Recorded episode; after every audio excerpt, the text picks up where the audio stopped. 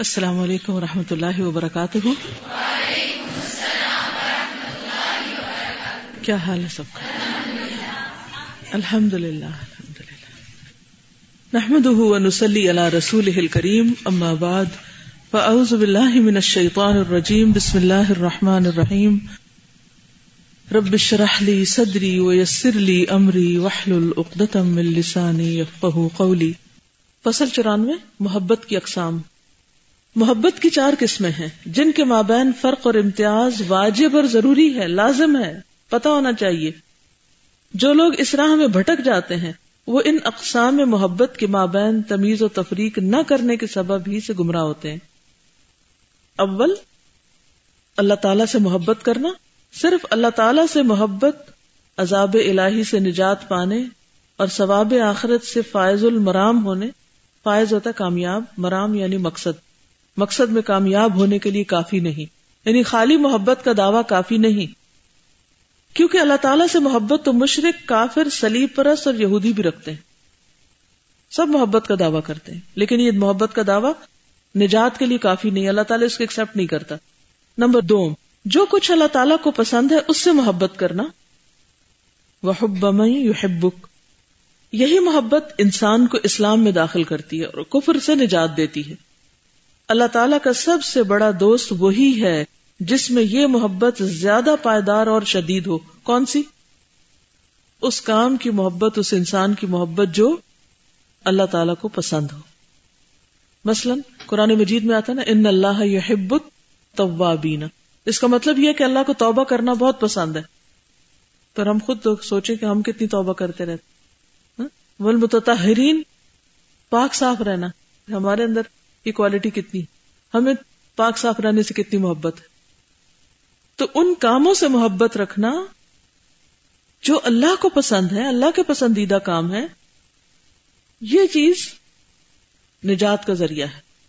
سوم, الحب للہ والحب فی اللہ, یعنی جو محبت صرف اللہ کے لیے اور اللہ ہی کی راہ میں ہو, اللہ کے دین پر چلنے والوں سے محبت. یہ محبت اس امر کو لازم اور واجب کر دیتی ہے کہ بندہ ہر اس شے سے محبت کرے جس سے اللہ محبت کرتا ہے.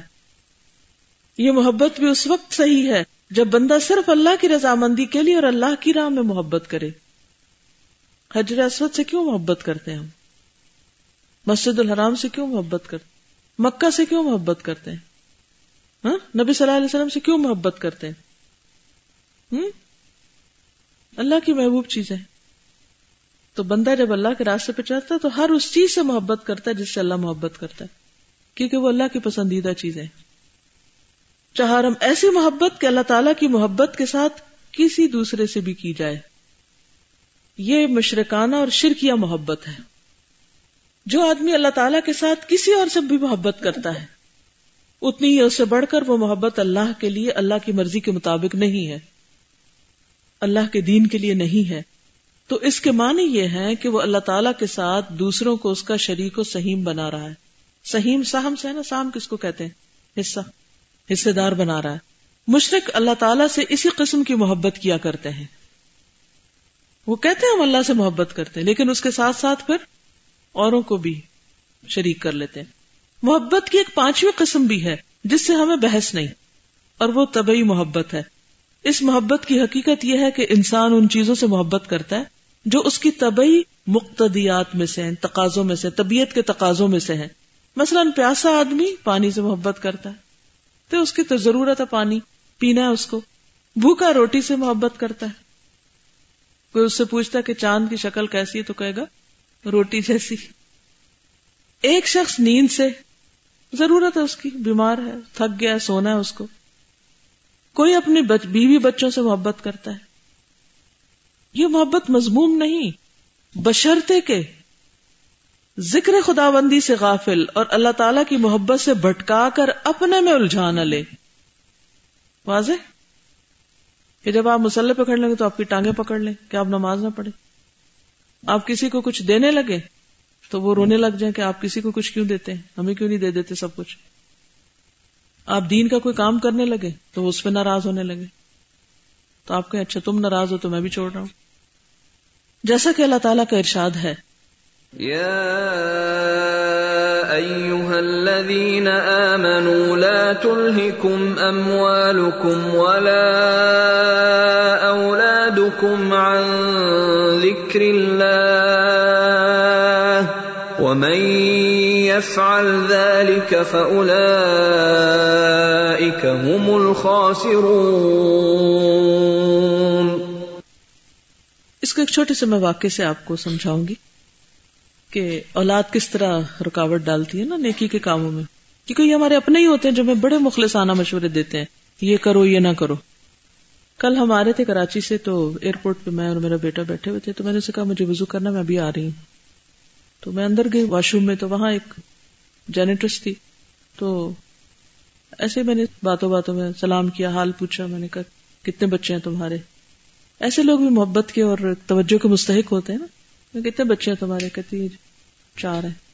تو میں کہا شوہر کیا کرتے؟ کہتی وہ فوت ہو گیا، تو میں خود ہی کام کرتی ہوں. تو میں نے کہا اچھا، تو خود ہی اس نے بتایا کہ میری سات ہزار تنخواہ ہے.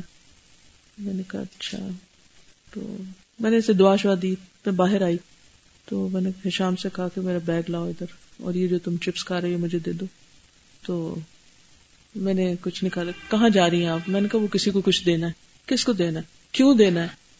اور آپ ایسے رینڈم لوگوں کو کچھ دینے لگتے، آپ کو کیا پتا وہ جھوٹ بول رہی ہو. اور اتنی آرگیومنٹ وہاں شروع ہو گئی کہ ٹھیک ہے آپ نے صدقہ کرنا ہے، آپ نیڈی کو دیں. میں نے کہا کہاں ہوتے ہیں وہ نیڈی، مجھے لے کر چلو وہاں، مجھے اس وقت یہ نیڈی لگ رہی. کہتے نہیں آپ ایسے ہی رینڈم، بس آپ ہر ایک پہ اعتبار کر لیتی ہیں. اور میں نے کہا کہ ہاں جس کی تنخواہ سات ہزار ہو اس پہ اعتبار کیا جا سکتا ہے کہ وہ ضرورت مند ہے اور وہ بیوہ بھی ہے. تو بہرحال یعنی آخر تک حتیٰ کہ میں نے اس کو کافی حد تک کنوینس کر لیا، لیکن جتنی باتیں وہ کر رہا تھا ان میں بڑا وزن تھا. عام طور پر ایسے ہی ہوتا ہے نا، ہم گھر میں کسی سے ذرا ذکر تو کریں کہ ہم وہ فلاں کی کچھ مدد کرنے لگے ہیں یا خدمت کرنے لگے ہیں یا کچھ بھی.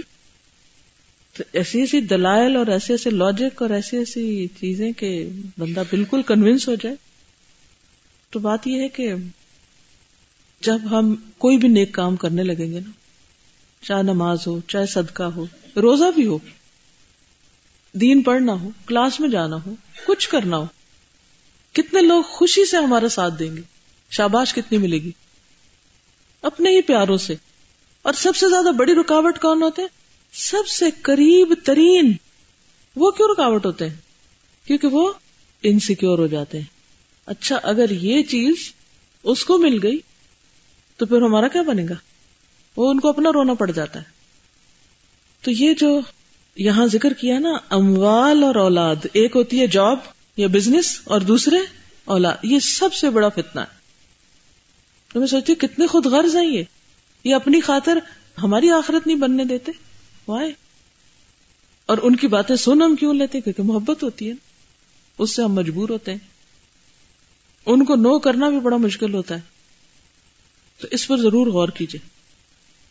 اس کا یہ مطلب نہیں کہ ہم ان کے حق مار کے اور ان کی ضرورتیں کاٹ کے، بعضوں کا صحابہ نے ایسا بھی کیا. کتنے صحابہ سے یؤثرون علی انفسہم ولو کان بہم خصاصہ. آج کتنے ہیں جو یؤثرون علی انفسہم کریں کہ اپنے اوپر دوسرے کو ترجیح دے دیے، تو مثال ہی ختم ہو گئی. لیکن چلو اپنی ضرورتیں پوری کر کے پھر بھی کسی کے لیے کچھ کریں، اس پہ بھی کوئی راضی نہیں. تو بات یہ ہے کہ ہم سب کو ضرور یہ دینی، ان چیزوں کی محبت منع نہیں ہے، لیکن اگر یہ اللہ سے غافل کرتی ہے یا ہمیں نیکی کے کام میں مددگار بننے کے بجائے روڑے اٹکائے، نو وے، کوئی محبت نہیں پھر تمہارے لیے. اللہ تعالیٰ مزید ارشاد فرماتا ہے، رجال لا تلہیہم تجارۃ ولا بیع عن ذکر اللہ وإقام الصلاة وَإِقَامِ الصَّلَاةِ وَإِيتَاءِ الزَّكَاةِ يَخَافُونَ يَوْمًا يَخَافُونَ يَوْمًا تَتَقَلَّبُ فِيهِ الْقُلُوبُ وَالْأَبْصَارُ. وہ لوگ جنہیں اللہ کی یاد سے نہ تجارت روکتی ہے، نہ خرید و فروخت، کوئی چیز نہیں روکتی. نماز کے وقت وہ بازار نہیں جاتے، اور اگر مجبوراً ہوں بھی تو اذان سن کر وہ مسجد ڈھونڈتے ہیں. پرائرٹیز ہیں نا. سمجھ آ گئی کس میں محبت کی؟ خالی اللہ کی محبت کا دعویٰ کافی ہے یا نہیں؟ نہیں، کیونکہ بہت سے لوگ جو شرک کرتے ہیں وہ بھی اللہ سے محبت کا دعویٰ کرتے ہیں. دوسری محبت اس چیز سے محبت جو اللہ تعالیٰ کو پسند ہے، ان کاموں سے محبت جو اللہ کو پسند ہے. یہ محبت کیسی ہے؟ ہم؟ مطلوب ہے، انسان کو نجات دیتی ہے عذاب سے، کفر سے. اللہ کے لیے محبت کا کیا معنی ہوتا ہے؟ ہم؟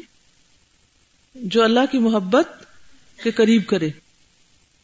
اللہ کے علاوہ کسی اور سے محبت کرنا کیسا ہے؟ جس میں یہ اوپر والی شرائط نہ ہو، شرک ہے. طبعی محبت کب جائز ہے اور کس حد تک؟ کیونکہ بچوں کی ضرورت کی چیزوں کی ضرورت کی چیزیں نا، طبیعت کے تقاضے جو ہیں، یہ محبت اللہ نے انسان کے اندر ڈال دی.